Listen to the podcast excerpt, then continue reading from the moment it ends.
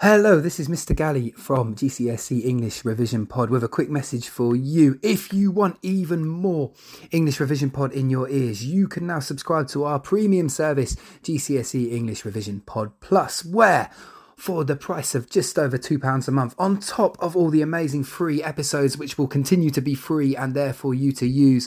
You can also get a selection of amazing bonus episodes on things like Macbeth, A Christmas Carol, Romeo and Juliet, and all your favourite topics covered in the depth and detail that you are used to. If you are interested in getting even more GCSE English Revision Pod, all you've got to do is click the link at the top of this episode description where you can subscribe to GCSE English Revision Pod Plus. Hello and welcome to GCSE English Revision Pod. Hello. Um, we are here today with myself, Mr. Forster, and Mr. Galley, um, and we're looking at Power and Conflict, and it's actually our eighth Power and Conflict episode. Actually, we're nearly at the end of the poems. We've Yeah. almost worked our way through. We have two to go, which we're going to look at on Friday, which are the Emigre and um, checking out my history. So this is the penultimate the power and penultimate conflict episode. Power and Conflict episode. I couldn't be more excited. I, I maybe you know there's things I'm more excited about, but uh, I think this this is one of them. So, could you introduce the question for us, Mr. Galley? Absolutely. So, looking at one of our remaining poems, uh, we are going to explore remains today. And I was thinking about one of the the strongest themes that comes across in remains, and I thought it had to be regret, the power of regret in remains, and one other poem, of course, from the Power and Conflict anthology. Um, thinking therefore about those two, I thought the best one to link it to, or at least an interesting one to link it to, maybe not the best one. There sometimes isn't necessarily a right answer. in there that are respect. wrong answers. There certainly are wrong answers, but an interesting one to link it to, I thought, would be war photographer. Yeah, so the exact question, just to, to, to at this point, you can download the handout from the bio of the episode right now. So if you click on details, Mm-hmm. if you're listening on iTunes or on Spotify, um, there will be a link to um, our Google Documents. Go and download that handout right now. And while you're at it, add us on Twitter, Yep, um, at G Revision Pod. Uh, and you can follow. You'll follow whenever we time up to upload a new episode. Um, you'll be able to follow us. We will that. update you on there, absolutely. And of course, you can also contact us at our email address, which is um, EnglishRevisionPod at gmail.com. great. Get in touch, let us know. Go and download the handout right now if you haven't already. Even if you're sitting on the bus or whatever, pause the podcast, go and download the handout Get it and up have on your it phone on your screen while you're listening. Absolutely. Yeah. So the exact question is: compare the way the poets present regret in Remains and one other poem from Power and Conflict. Yeah, you said that much more concisely than I did. I didn't need to waffle for about a minute about that, did I? What I was doing, students, was modelling how terrible it is when you waffle in your essays. Mr. Forster's come in there and he's showing you the power of a nice, concise Um, question. Why don't you start with the comparative thesis? Because every essay that we write on, uh, in fact, any essay we write for English literature, I like an introduction to be an overview of my argument, Yeah. um, my thesis. And I think, obviously, for this essay, where in AO1 there is that comparative element, um, you've got to make comparison at the core of your essay. So, um, what is your thesis that compares Remains and War Photographer? So I thought there were two very different types of regret. What the reme- the regret in remains is fairly explicit in the sense that it's the regret felt by an individual at the terrible, harmful things he's done during a conflict. Right? It's not a specific war, but the things he's done during the conflict are filling him with regret and a guilt he can't escape from. It's not By- just guilt. I, I say it goes beyond that. It's, it's PTSD. It's post-traumatic stress haunting disorder. him and leading He's- to drink and drug abuse and other things. War photographer, by way of contrast, what you've got is the kind of regret at the uselessness of what he does. He takes these photos, and I think he feels a sense that they don't do anything on both a both a very small level and a very big level. Because on the individual level, he feels that he's not really helping these people kind of on a personal level. They, the people still die, and all he does is he gets the photo. But then there's an extra level of regret that these photos don't seem to have the impact he wants them to have. Rather, don't they have change the anything. impact, but it's transitory. It's ephemeral. It's it's short-lived. It it doesn't last. Okay, good. We had those. Those are some key words from a, another podcast coming up there. So excellent. Go back and listen to that one as well. And I think what you've got there then is quite an interesting study of different types of regret. One where somebody has arguably done something terribly wrong and feels the regret of their action, and another one where someone regrets that their actions don't have more power, don't have the ability to actually change things. Yeah. So, should we talk about our first paragraph then? Where where are we going to start off? What's our first um, comparison? Right, so the first paragraph I have gone for will start with a topic sentence that goes something like this Both poems explore how the feeling of regret haunts the speaker after the conflict. So I thought we'd go with this idea that the regret, it's not just a normal form of regret, it actually kind of stalks and haunts them and they are unable to escape from the things they've seen and the things they've done. Hmm. Does that make sense to you, sir? Yeah. So I mean, let's start by talking about remains then. Yeah, let's look at what we could analyse in Remains. So, one line that I thought was particularly powerful was end of story, except not really. Now, you've got a lovely caesura in this line. Remember caesura being when a line has a, a pause in the middle of it, marked by punctuation. So you've got end of story, comma, except not really. So I think what you, this shows is the caesura represents the idea that events like these they cannot just be left in the past. The fact that you have that pause in the middle of the line after end of story and then it goes on, except not really.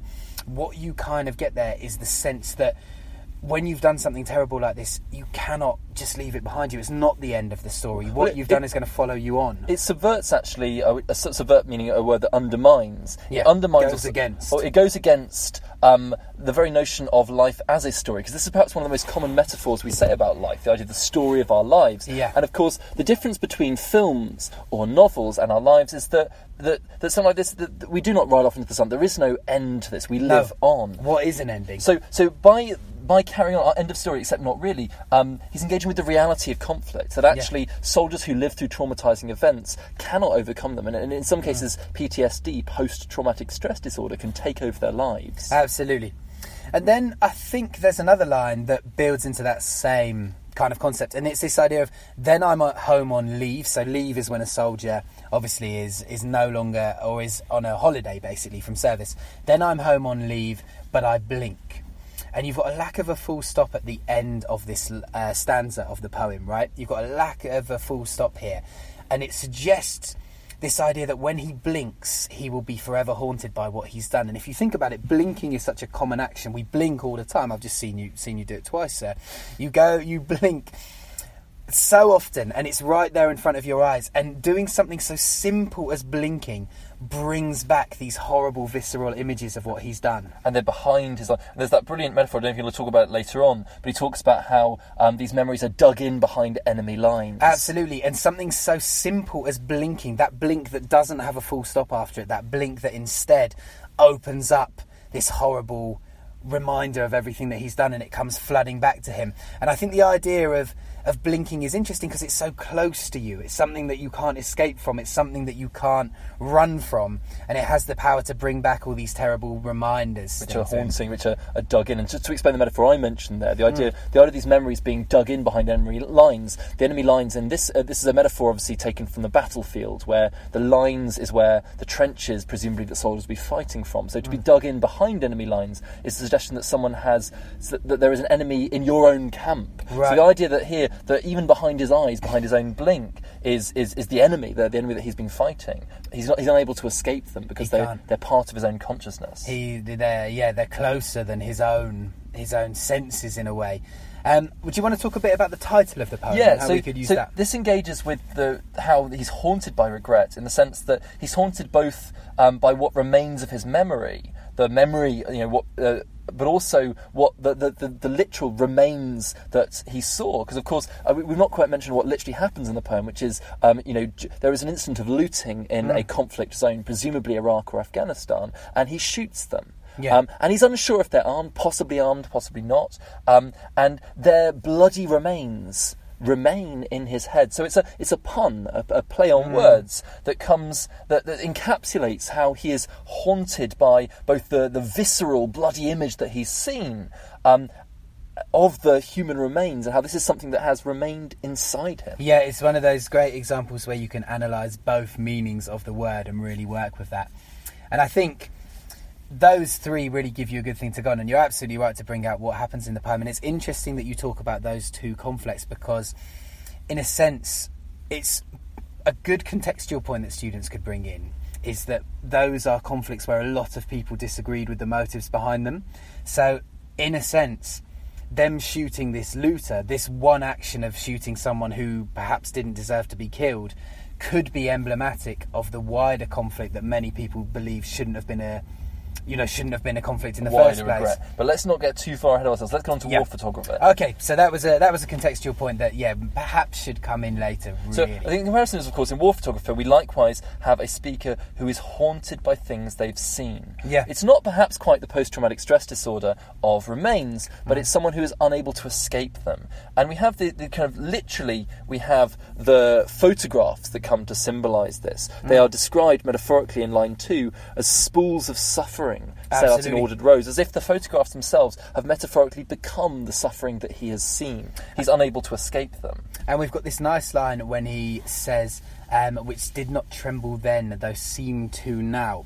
Now you've got enjambment in this line, meaning it runs over two lines and kind of separates. It's his hands that's trembling. Let's let's make sure that students are mentioning this. Exactly, sorry, the, the fact that his hands are trembling, they didn't tremble then, presumably when he was full of adrenaline and in the excitement and chaos of the battle zone. But now, when he's left alone, the hands tremble. So it suggests that both physically and mentally, the events of the war have followed him onwards. Almost like you said about before that idea of post traumatic stress disorder, that the things that he has seen in the battle have followed him home. Yeah, and I think, and if you, and it- and you know, this, I think it's really important to emphasise that this is a physical response, which did not tremble then, though seem to now. Yeah, absolutely. And then you've got this idea of the man who he saw die, who is described as a half formed ghost. So the man who he took a photo of while he was dying is described as this half formed ghost. Yeah, I think, and when we're analysing this metaphor, it's a, a technique we've done a few times now. It's really important to start with literally mm-hmm. and then symbolically what the metaphor's engaging with, because of course, Okay.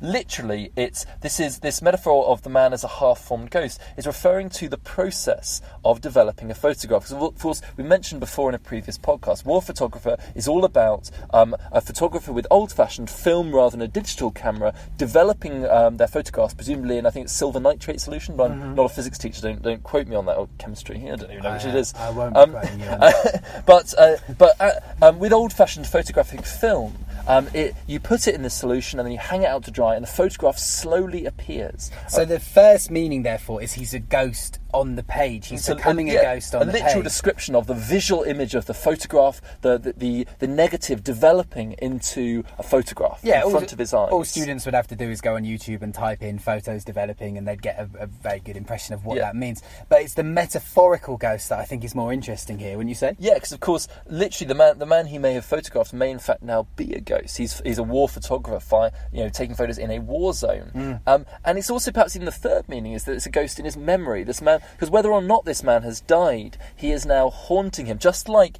um, the man who blinks in Remains and Yeah. cannot escape his memories. So too, as the photos develop in Carol Ann Duffy's poem, the speaker cannot escape what he's seen. And that's what I him. think. Oh, sorry, sir. That's what I think really binds that paragraph together is the idea of them both being haunted, Yeah. right? Be it both being followed home from the conflict itself by something they regret. And of course, a ghost in particular is something that haunts you, that stays with you. I think that's Duffy's deliberate metaphor to highlight the uh, the way in which conflict can follow you around. You can be unable to escape it. Absolutely. Now that leads us neatly, or not so neatly, but we're going to go there anyway. Perhaps into our second paragraph, which I think it would be nice to talk about.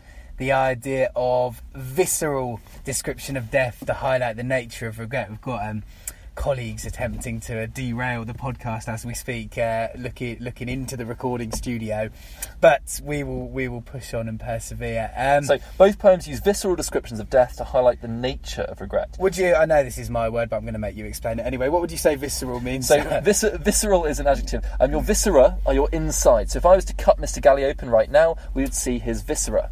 Um, but I'm not planning to do that, of course. Um, never No. fear. For and I realise now we talked about that before, so that's good. This is this is stuff starting to come around again. I see that as a good sign. We're honing in on the important ideas about these poems. So in both of them, I start off with a comparison and say both of them use visceral descriptions of death to highlight the nature of regret. However, I then split it a little bit and I say in War Photographer, this is regret of what couldn't be prevented, couldn't be stopped, while in Remains, it is regret of what the speaker actually did. So you've got a key difference here, which if you look at the handout, I hope I've got across in the topic sentence, between the idea that while they're both using visceral imagery, one is something that the subject of the poem could not stop, the other is what the speaker actually did. Yeah, so it's a, a different kind of re- regret. Absolutely. So, so if we look at uh, remains, we could look at the, the brutality of the description of him shooting the looters. He says, "I see every round as it rips through his life." Right, and you've got this alliteration here, haven't you? You've got this sound of this rounds ripping, almost, I think, like Onomatopoeically, yeah, like a bitter tearing sound, almost as if you can hear it happening. And I think Rip the- is a very unusual verb here. I think that's that's what because obviously rip, rip is a is a word that is connoted normally with ripping paper. So a bit like tissue, in fact, this seems to reduce human flesh to something as fragile as paper, something that can be ripped, something that can be brutally pulled apart. So you spent all that time talking about how you don't like tissue, and now you're now you're doing callbacks to other podcasts. Um, yeah, absolutely. I, I fully agree. And in this idea of the soldier seeing every round, there's an awful lot you can do with that quotation. The idea that he sees every round ripping through him, he experiences that moment in all its horribleness. Do you know what I mean? He goes back and he doesn't just experience a glimpse of it, he sees every last detail of that moment. And and then, and then this is kind of um, followed up, but then he goes on to say how one of my mates goes by and tosses his guts back into his body. It's so horrible that bit, isn't it? What does that sound like Well, to you? There's a real juxtaposition here between registers, and by register I mean levels of formality. Right, how formal the So one of my mates go by. That's how my year 11s talk. One of my mates go by and uh, I did something. Whatever year 11s do. Um, I'm very out of touch. It's a brilliant Uh, example. uh, uh, but the juxtaposition between one of my mates and tosses his guts back into his body, Mm-hmm. it suggests that the dead man is treated as something like rubbish, something Yeah. that is simply to be um, carted off in the back of a lorry. Well, exactly. Further compounded by that quote that he's carted off in the back of the lorry. So it's the terrible nature of what the soldier did, and also a bit of a stretch and challenge thing that there was somehow when he did it, there was an element of normality to it that they killed this man, but at the time. It wasn't shocking. It was something as everyday as carting off rubbish. But it's when he gets home from the conflict that he regrets. that's when he really transformed. comes to feel it in all its terrible reality, and, I and- suppose. and see the visceral reality of what, what, what he experienced. And actually, in War Photographer, there's a very, very similar image, which is where in the line, and how blood stained into foreign dust. Now, literally, here, you've got the image of the man's blood seeping into the ground. That's very literally what's happening. The blood is staining the ground, and you're getting the horror of his death. I think, interestingly, there's also this really bitter tone here from the War Photographer with the idea of it being foreign dust. And I think what Duffy might be trying to get across is this kind of critical point, as if like the people who see the photos, because it's foreign dust, it's somehow less important to the people at home that people think, oh, that's terrible, but it's happening in another place, so therefore Yeah. it doesn't really affect them in the same way. And this is compounded by the fact that at the end of the poem, um, the regrets that he seems is that, that all the pictures he takes, all of the agony that he finds, Yeah. only a few will be pit. So he says, um, he says, "A of the hundred agonies in black and white, from which his editor will pick five or six. Yeah, absolutely. It's it's horrible, isn't Well, it? It's, first of all, I mean, the metaphorical description of the photographs as a hundred agonies, like the ideas of spools of suffering, Yeah. um, uh, sets up this connection between um, the pain of the people dying, uh, of what the, the, the, the people dying would, would, have been feeling, but also the idea that these, these photographs somehow encapsulate that pain, somehow Yeah. sum up what he's seen. and this is you the juxtaposed- scale of yeah, it, right? And this is juxtaposed, of course, with the fact that with this quite cynical worldview of an editor picking purely which will have the most emotive impact, five or six, to Yeah. go, um, which he says um, will go for Sunday's supplement. so the editor's not thinking, oh my god, this is terrible. Look at all these awful things going on. Well, it's not even the front page. Thinking, A Sunday supplement to a newspaper is like a magazine that's attached to a newspaper at the weekend for interest. Mm. Yeah. The suggestion is this is not even news. It's really detached This is from the an emotion interest piece. Right. Um, that people might want to see. It's a suggestion that, and also that even the word supplement, the idea this is supplementary to our lives. We are not really affected by this. Mm. Um, in fact, the, we're not regretting what's going on in other parts of the world because we're disconnected from it. So um, we see his, his kind of regret here, um, both in the visceral description, but also in kind of the, the lack of impact. yeah, I think this fully leads us on to our final point, really. Yeah, I think it does, and I think what I've what I've gone for here is more.